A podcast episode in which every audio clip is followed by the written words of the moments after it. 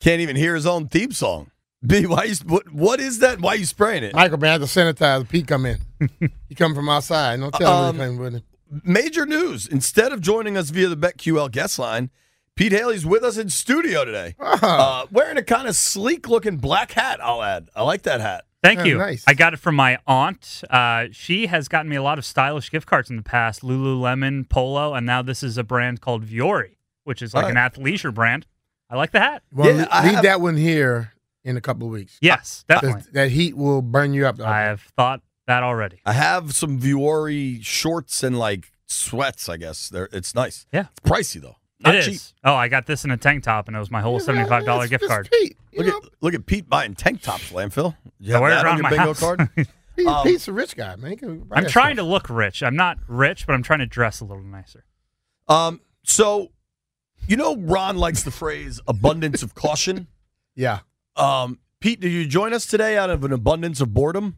No, What got you to come in? Well, I think radio is always better when the person's in studio, and I live close by, and I haven't been in a while, and I don't have a ton going on today, so I wouldn't say I'm thrilled about my Tuesday. I had nothing to do, so I came in to hang out with you. It's kind of my take, which is cool. It's good to show face and hang out with you guys. I haven't seen Brian in a while. All right, so let's start with this. We did this earlier this morning.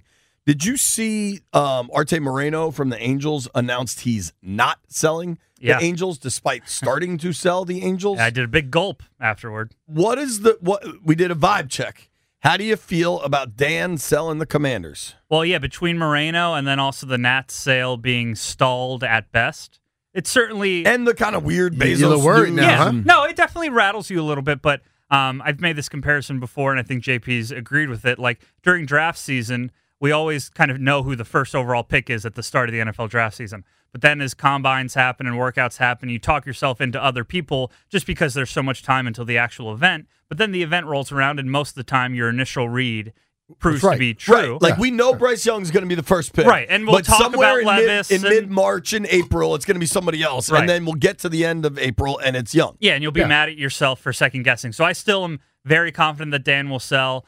Just sort of the way he stopped coming to games at the end of the year and all the heat. I think at owners' meetings, if it's not voting to get the new guy approved, it'll be just more attention on the Commanders' dysfunction. So I still feel okay. But sure, just these other unrelated situations happening, even though you remind yourself the sale of the Angels doesn't affect the sale of the Commanders, it does scare you a little bit. And then the circumstance surrounding both of those sales is totally different. Right. Yeah, I mean, Arte Moreno, I don't know much about him, but I don't know the Angels have had any congressional investigations. I don't think they've been embarrassing the entire MLB. I don't think they're, a sleeping giant of a franchise that a lot of people would have interest in buying. So I think Dan will be gone, and we all just have to hold our breath. But, yeah, you'll get rattled here and there along the way because we all want it to happen so badly. You'll reach out and think you're at the end of the pool and you're underwater, and then you're I got 10 more meters to go, and you just have 5 meters of air. Yeah. That was like the swimming race in Richmond over this last summer. I tend to agree with you. I asked this question. Do you care who buys it? No, not really. Just as long as somebody does. It's a binary 1-0 for me. Like, is it helping you out with the money, whoever buys it? I tell people like, oh, I don't want him. No, I want him. Does it make one bit? It's going to affect your paycheck any kind of way. No, and it's not like Bezos is richer than everybody so he can skirt around the salary cap more or convince better players to come here. Like, it's not going to affect the on-field product. So as long as it's not Dan, that's cool with me. And maybe you got to make sure the candidates are well-liked and don't have just awful skeletons in their closet too. But as long as the person isn't like a alleged, abuser or harasser like Dan is, then just bring him in, bring her in, bring them in, and let's move on. All right, speaking of let's move on, Commanders are obviously looking for a new offensive coordinator.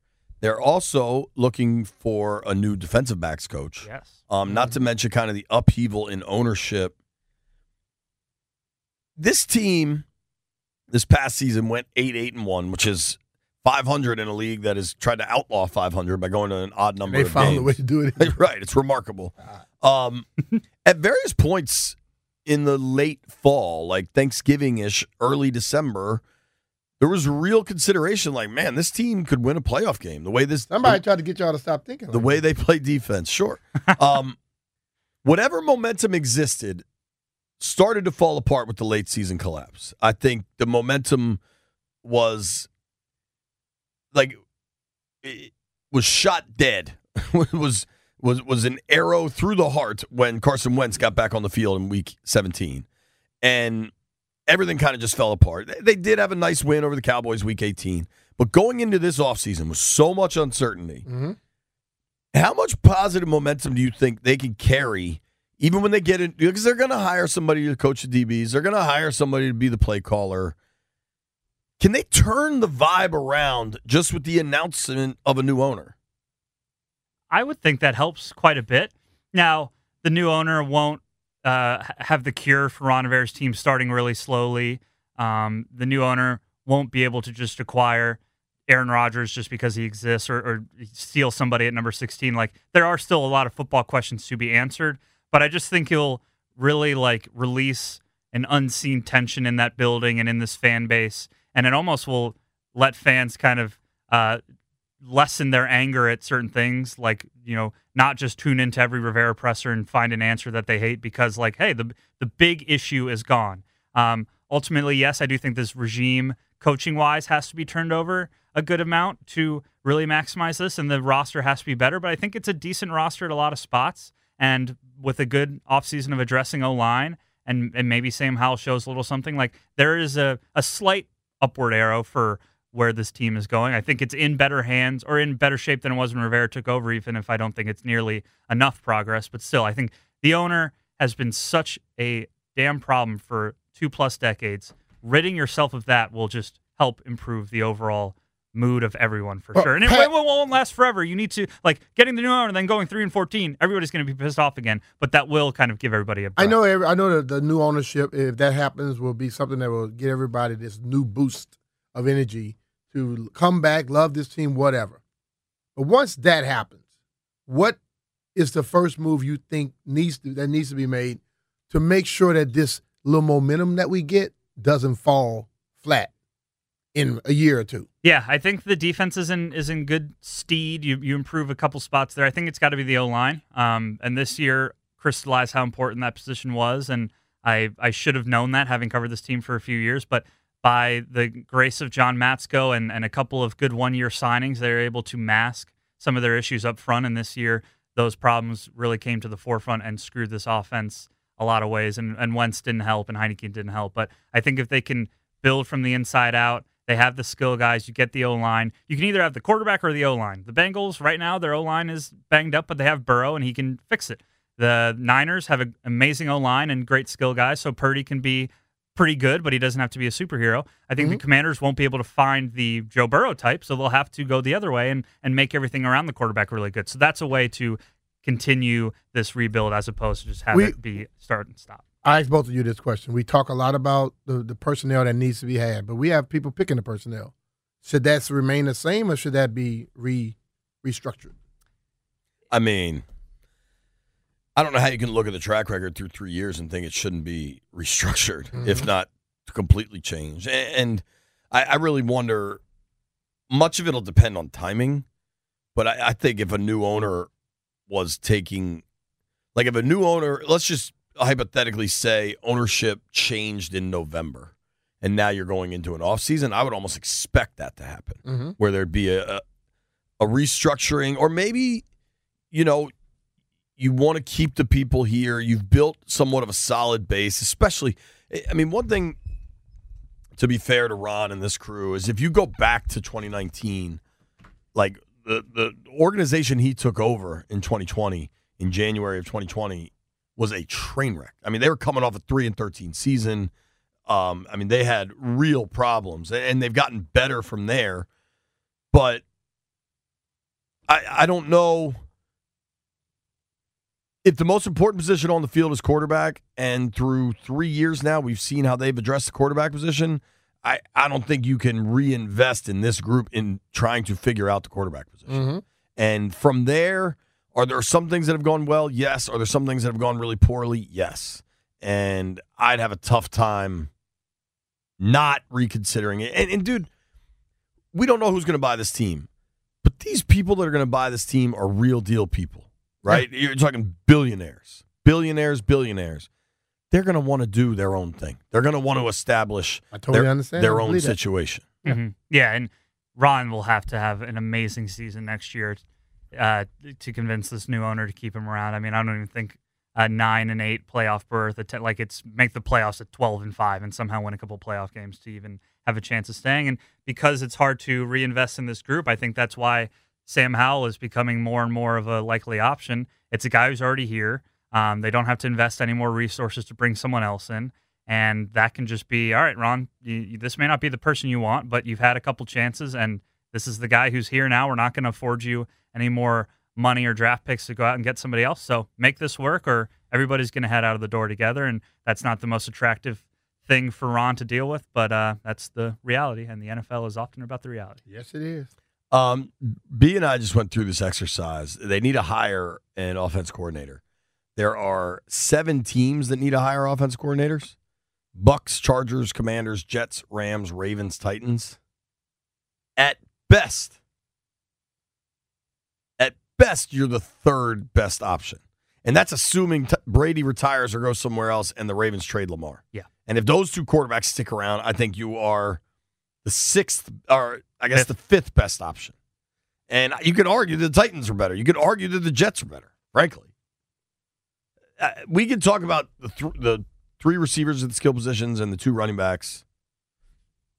I think the backs are good, but I don't know that either of them really stand out compared to around the league.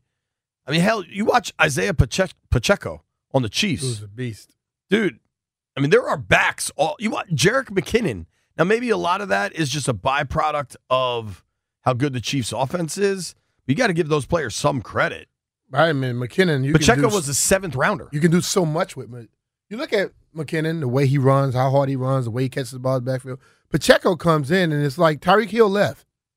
He's not as fast as Tyreek, but it's like you got the same person on the field. He's got the same number, and it tricks you. Yeah, it's like because he does stuff. It's just like I've said it over and over again. When I hear – anytime I hear a coach, and if you ever hear a coach, just think of me saying I'm giving him the one-finger salute. When a coach tell me, or the guy don't know the whole offense, I want to tell him where to get the hell off, because I watch too many coaches find a guy who can do 50% of the offense great, and that's what they know. They find 16 to 20 plays, and they run the hell out of those plays, and they have great success. It's funny you say that. I was just reading something where people describe the Bengals' offense as simple.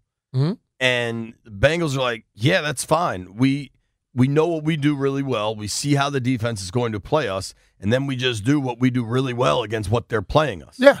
Like, you don't think everything has to be so incredibly complicated. And it doesn't have to be complicated, and I don't think in the beginning of anyone's career they can master the whole playbook at a level that they could do everything the same way. But there are certain plays that just stick, and they do them so damn well they don't have to think about it. And if you can utilize that, that's how you get good. And all. That's why you watch with Andy Reid. He puts one person in, he runs one play, this particular play all the time, and it's great. Then the other person run another play, and you wonder, why don't they let the other guy run it? Because he hadn't gotten to that point yet. Mm-hmm. But they're running the same damn plays with different people, and they're running them full speed. And that's why they have so much success against people. Yeah, I think in ranking the positions, JP, OC positions, I did it yesterday, and I had the Commanders 5th, assuming the Ravens keep their quarterback and the Bucks do as well. Of course, all the big picture stuff muddies this. And you could look at, like, the Texans. I mean, they're awful, but they have the 2nd pick, the 12th pick, and they're going to have a new head coaching staff and a low expectations in a really bad division. That could be a great spot for a young guy like a Thomas Brown to go to be head coach or OC. So even the ones below the Commanders in terms of talent maybe have more of an attractive just in terms of security and opportunity. But, yeah, I think these receivers and running backs are very good, but they aren't up there. But in terms of like a Pacheco, you said it, 7th-round pick. Maybe they can find someone like that and continue to make this more complete offense. But it's the O-line and the quarterback. The core spots are complete mysteries. I'll give you a mystery at quarterback, but I'll give you a problem at O-line. I think mystery is too positive, frankly. I mean, you got to, like 4 spots up for grabs for sure. And like Charles Leno didn't convince you at the end of the year that he's a long-term left tackle either. Well, and it's a high price tag for a guy you're not convinced. Yeah. I mean, Grant, you got to figure he was beat up. Late in the year, you start playing some really good press defensive ends that are coming at you. You're really surrendering some pressures. But, like, we all believe in what Kayvon Thibodeaux is going to become, I believe. Mm-hmm. The two games, the first one in the Meadowlands where he didn't get the fumble, but he rocks Heineke down on, like, the 1-yard line. Mm-hmm. And then the game at FedEx where he did get the sack fumble touchdown. I mean, those two plays kind of swung the season in a lot of ways. And he's in the division. You'll see him twice a year. Micah Parsons in the division. You'll see him twice a year. Like, you look at the Giants' defensive line twice a year. Yeah. Like, dude, whatever you think of Thibodeaux last year, if you think he's a monster, he had 4 sacks on the season. 2 of them were game-altering against the Commanders. And that's the thing about it. When did he have them? In impact games, games that we flexed. He had them in those games when everybody's watching. But that's how you build a reputation. 50% of his sack production came against this organization. Right. Yeah. It makes you think. That tells you something. Who was he going up against? Yeah. So the whole all 5 spots, center, both guards, both tackles. Where the hell does Cosme even fit in? What is he? They need to figure it out. It's a lot of And mystery can he stay on the field? Too kind. Mystery is way too kind. I mean, Aiden Hutchinson, right? The second overall pick from Michigan to the Lions. Mm-hmm. Just stay with me here, B. 50% of Kayvon Thibodeaux's sack production came against the Commanders. Yeah. Hutchinson had a better year. Thibodeaux only finished with 4 sacks. Hutchinson finished with 9.5. Mm-hmm. So that's more production. However, 3 of his sacks came against the Commanders with 2, and he hurt his ankle and didn't play much in the second half. 1/3. So 30% of his production. If he had been there, he might have got 5. I mean, I'm serious. When you're watching him early in the game, my thought process was, this dude is about to kill us. He did it. He did it long enough for them to build up a big old lead, and then the second half they're able to throw it a little bit. He's on the sideline. You got a real problem there. Don't go anywhere. Pete Haley's going to stick with us through the remainder of the hour. Thank you. I got one good stat and one terrible stat. Don't go anywhere. So we go to 1993, correct? Right? 1993 season. Or we could even go to the 92 season and then the 93 playoffs. Since 1992, you were on that team. Yeah. You guys won the Super Bowl in the 91 season. 92, you were the wild card team, and I think you won the first round, right? Yep. Correct? All right. So 92, you won the first round. Then it was a slog getting things. Richie had a year. Then Norv had to get things back. Then you guys won another playoff game in 99, I believe. That was, I think you beat Detroit and then went down to Tampa and the bad snap and all that. Mm-hmm. Is that right, Lampville? So in the last 30 years, I'm at 2 playoff wins. Add one more with Joe Gibbs winning that game in Tampa. Sean Taylor. Scoop. Right. Mm-hmm. That is 3 playoff wins in 30 years. Woo! I mean, is that... 4? Help me, Landfill. Help me, Rhonda. I think you're right, 3. Yeah, because they won 1 in the middle part of the 2000s. They won 1 with Gibbs, 1 with Norv. Yeah. 1 with Gibbs. Yeah. 3. Good God. 1 every 10 years. 1 a decade. It's bleak. Cranking them out. Do you know what Joe Burrow's playoff record is? Yeah, he went on the road all the time. Bro, he's 5-1. Yeah. Joe Burrow, in his third season in the NFL, should we have a special? Has won more playoff games. Should we have a special thing for the actual Super Bowl? Washington. And by the way, he tore his ACL as a rookie and didn't get to make the playoffs. Right. Yeah, it's really 2 seasons. Yeah. I mean, but dude, Joe Burrow is one thing. I don't know why I'm holding this 3 up. It's to help me keep track. Yeah. We know how you are. The amount of people that have more playoff wins than the entire Redskins football team Commanders franchise in the last 30 years. We can name some off the top of our head. Yo, Samaje Perine might have more. Oh, definitely. He's with Joe Burrow. Yeah. He was there last year and this year. Hold on. Just everybody hold on. Before we name more and get to funny business, Samaje Perine has more playoff wins than the Redskins football team Commanders in the last 30 years. And he was with the Redskins for 2 of those years. Mm-hmm. Trent Williams as a 49er. Does he have... He at least has as many. He might have 4. But Trent Williams, just as a 49er, I think. They won They've won two this year. They won the wild card and the divisional last year. Yeah, so he's got more. Just Trent and San Fran. Brandon Scherff as a Jaguar is one-third of the way there.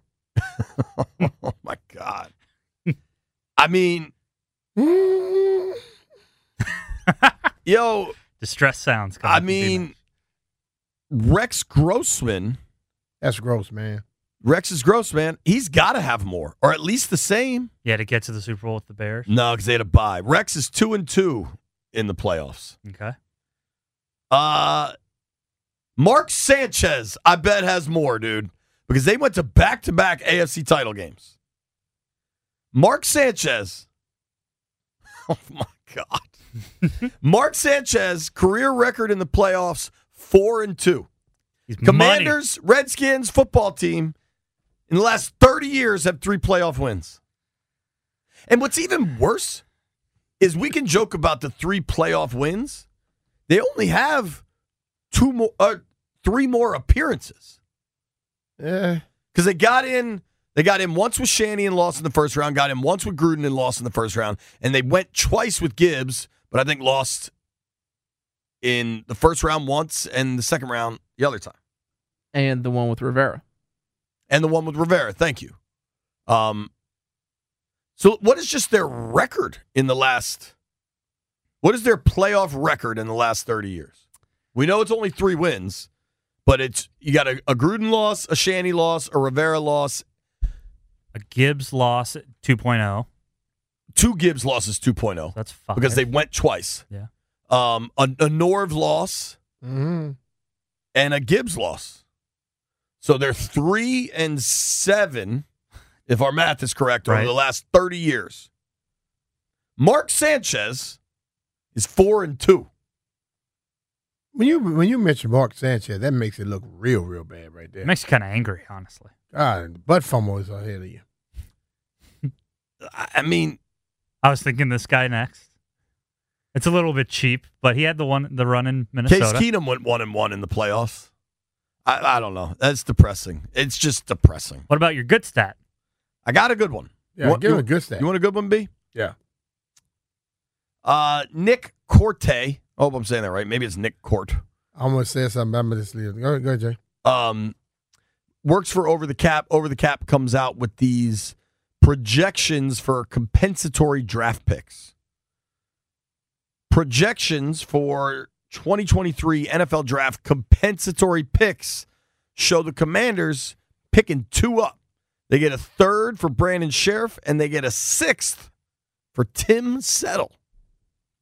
So that's an extra 3rd, extra 6th. Now remember, these come at the end of the 3rd round and the end of the 6th round. Okay. But at least they kind of pick one back up that they sent away for the incredibly poor decision of trading for Carson Wentz.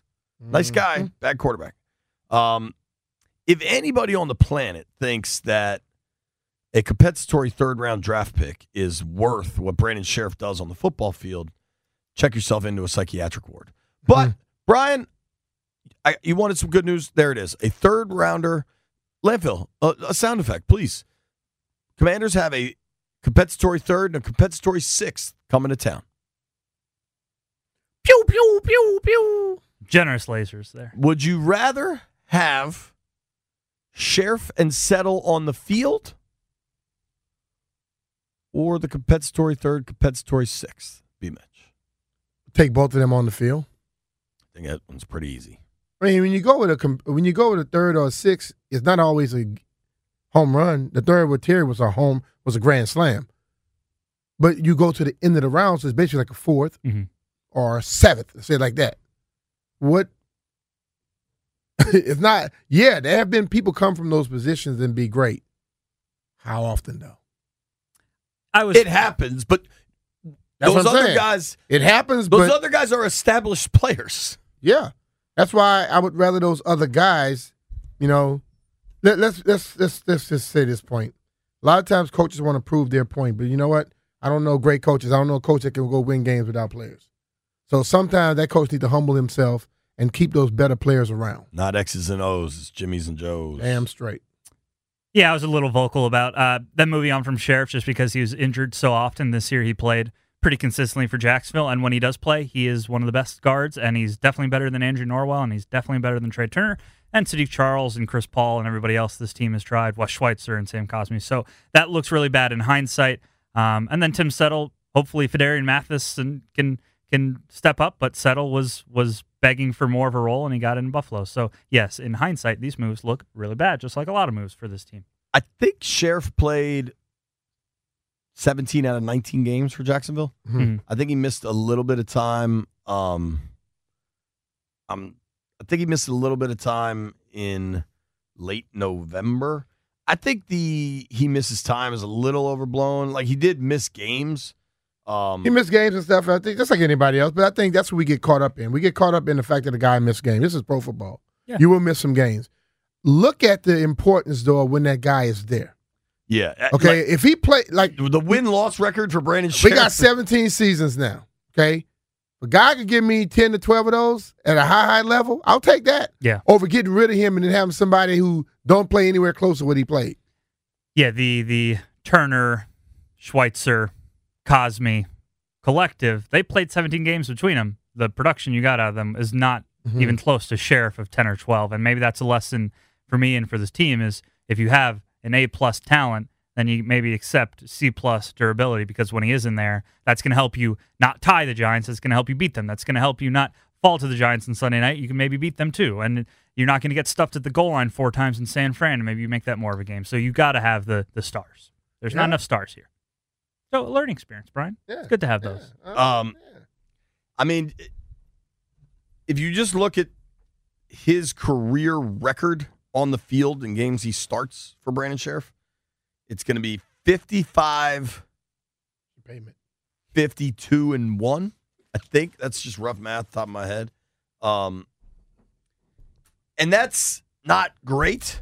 But when you compare that with the overall winning percentage of the Jaguars and the Commanders, football team Redskins, it's way better than the overall record. I mean, whatever. I feel like people think I've harped on that too much, but at least you get a compensatory third. Yeah. Also, it's your radio show. Harp on what you want. Yeah, I'm out here playing the harp, drinking harp. I don't think that's how you play a harp. There you go. I have no. What the harp is the big one joint with the one you play with. Yeah, you sit and you string it up. Never played the harp. Don't go anywhere. We're going to make some bets when we return. It's B. Mitch Finley. Fuckers all fired up. This is his song. I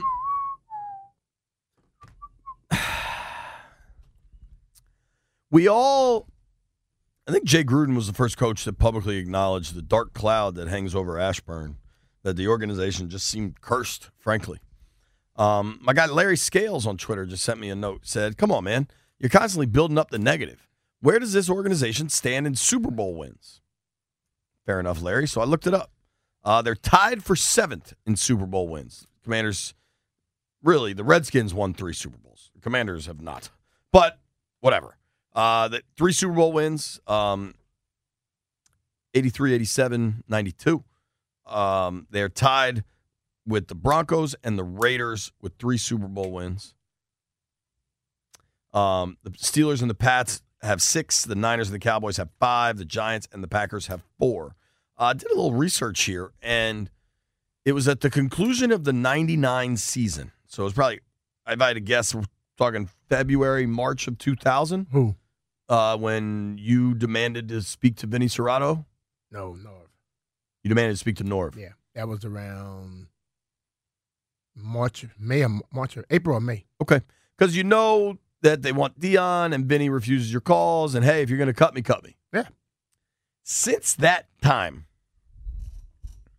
since the Washington Redskins released Brian Mitchell, B. Mitch went on to play in another 7 playoff games. Mm-hmm. Bonanza. The Washington Redskins, football team, and Commanders have played in 6. Hmm. Since 2000, you must have won, you probably went 4-3. Mm-hmm. Since 2000, B. Mitch has gone 4-3 in the NFL playoffs. And I'd add, B. Mitch stopped playing at the end of the 2003 season. Yeah. B. Mitch has gone 4-3. The entire organization over in Ashburn since 2000 has gone what would that be, 1 in 5? Yeah.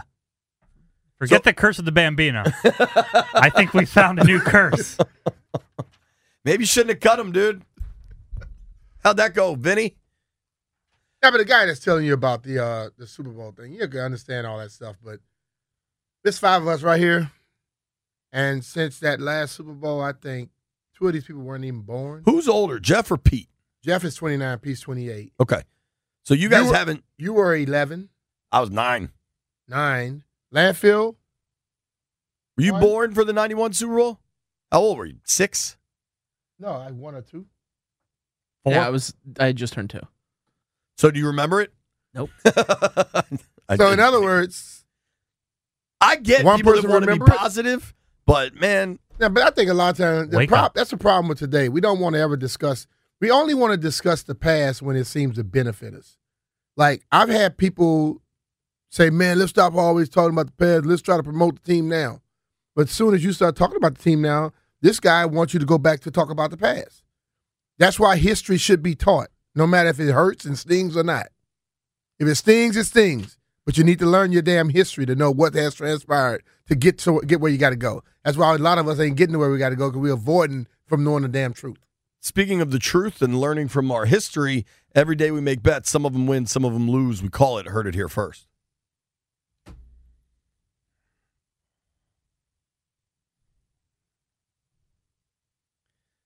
So I'm kind of bitter. I bet on Virginia Tech last night against Duke, and my wife is trying to get a bunch of work done before we go out of town, so she threw me out of the house. I was watching TV out back on the porch, which is fine. Paul Henry hooked the porch up. It's nice and warm now. Yep. But I had the Virginia Tech game on, but I'm 8 years late to it and just started watching Jack Ryan on Amazon. And I just somehow zoned out during the ending. So I haven't looked. Jeff, tell me if I hit last night or not. You did hit last night. Boom! Shakalaka. You think you didn't know that already, Jeff? The only 2 people to hit last night was JP and Landfill. Let's go, boys. New night tonight. Anybody ready? Because I highly doubt anyone is. I am, actually. All right, Jeffrey, go ahead, bud. I want this parlay. I want Miami of Florida to beat Florida State, and I'm calling Missouri plus 1.5 over Ole Miss. Okay. Jeff is on Mizzou and Miami. The U. Mizzou and the U. Keep in mind tonight. Where's Miami and Florida State playing at? Florida State. Wiz are playing the Mavericks at 8:30. Caps in Colorado at 9. Both underdogs. It's not like you're calling some great win. Florida State sucks right now. Yeah, Jeff. Look, the thing is to win the week. I don't care who is good, who is great right now. As long as it's going to help my Heard It Here first record to be 4-1 at the end of the week, that's all I'm worried about. What do you like? Yeah, Jeff does talk slow. It's probably because he's high all the time. I'm not even high. When he came down to get me in the lobby, I smelled some weed on him. Wow, what a narc. Jeff, you should beat Pete's ass. You should beat Pete's ass, man. Lambo, you got anything? Me again? Novak Djokovic to win in straight sets. What? That's got to be minus 8,000. It's minus 105. Who's he playing? I don't know. I'm picking him. It's probably the semifinals. I'm going with that. The Landfill just picked. Straight sets makes it a little more risky. Oh, the straight sets part. Yeah. I wasn't listening. No, you weren't. Those ears, he never listens. He never listens. It's remarkable. They are very large. What are you doing? You're taking tennis. I'm taking Landfill bet, and then I'm taking Florida State against with the plus 3.5. So I like Miami. Florida State tonight. Does that help or hurt? I'll stay away from it because I know how you feel. Well, once you say it, you think about it, you just screw it up. I took Virginia Tech last night. It hit. You were on it. No, I went against you. You took Duke also? I always go against you. You went with Jeff then. I know. I was in talking about a rock and a hard place. I was in a lose-lose right there. Yeah, but I'm going against Jeff, and I'm going with Landfill. Landfill seemed to know this though. Haven't learned your lesson. You want to bet? You got any? I was just going to directly go against Jeff's parlay because my phone's not loading anything, but I'll listen to you if you got something. I think the Caps had a little bit of the Vegas flu the other night. I think the Caps come back against the, almost said the Nuggets. They're playing the Avalanche. I'd love them if they were playing the Nuggets. I've had the Vegas flu a lot of times. Listen, the Vegas flu will get the best and brightest. So give me the Caps tonight in Colorado. I know Colorado's mad good, or at least was. Going to altitude after the Vegas flu may not be the easiest place to heal, but maybe the Caps get up for it. I just think the Caps come ready to play, man. Okay. Give me the Caps. C-A-P-S. Caps, Caps, Caps. I want to wish a happy birthday to my wife, Lauren. Happy birthday, Lauren. Yeah. What's the wine she like again? Cab? The expensive She's kind. A Cabernet girl. Okay, yeah. Cool. We're going out tonight, so I'll probably buy a bottle of it. Where y'all going to eat at? The club. It's just the easiest place. Kids can run around. That's smart as hell.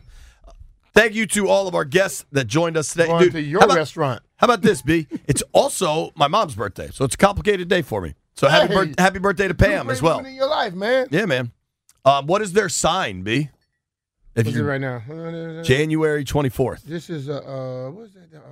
Sagittarius? No, Capricorn. Capricorn? I have no idea. I think it's Cap. Jeff? Your wife is an Aquarius. Aquarius. Yeah. They got that song, right? That's right. My brother's Aquarius. This is the dawning of the age of Aquarius. Thursday. I really don't know much about that cosmetology stuff or whatever it's called. What's it called? Astrology? I think cosmetology is makeup. Cosmetology. Wow. Is like, yeah. I don't know much about that either. Please don't say cosmetology. What's it called? Astrology? Astrology. I don't know much about it. But what's your sign? I'm a Virgo. What are you? I'm a Libra. Balance. I know B's because he's incredibly into it. He's a Leo. What are you, Landfill? I'm not incredibly into it. I just have a lion tattoo. But the lion and Brian, the name means basically the same thing. So that's why I got stuck into it because boom, boom, boom. I'd argue you're into it. Landfill? I think it's the half horse, half human dude. Sagittarius. Centaur. My other brother's Sagittarius. And he's a con artist, so I'm going to start watching you, man. Landfill. Jeffrey, what's your sign? I'm a Capricorn, the goat. I love that you expect me to know that. Hey, look. Of all the things you expect me to know. When's your birthday, Jeff? January 14th, the day before Martin Luther King. Oh, we just celebrated Jeff's birthday. That's right. Capricorn Nation, baby. But the goat. Capricorn is today. It's the last day, right, too? No, it was January 20th. You know what? Well, don't 19th. Care. We got to go. Grant and Danny coming up next. Thank you to Barstool Nate. Thank you to Pete for coming in studio. It was fun. I'll beat you up, Pete, next time. They're letting you off today. You made it this far, I owe you DC, bro.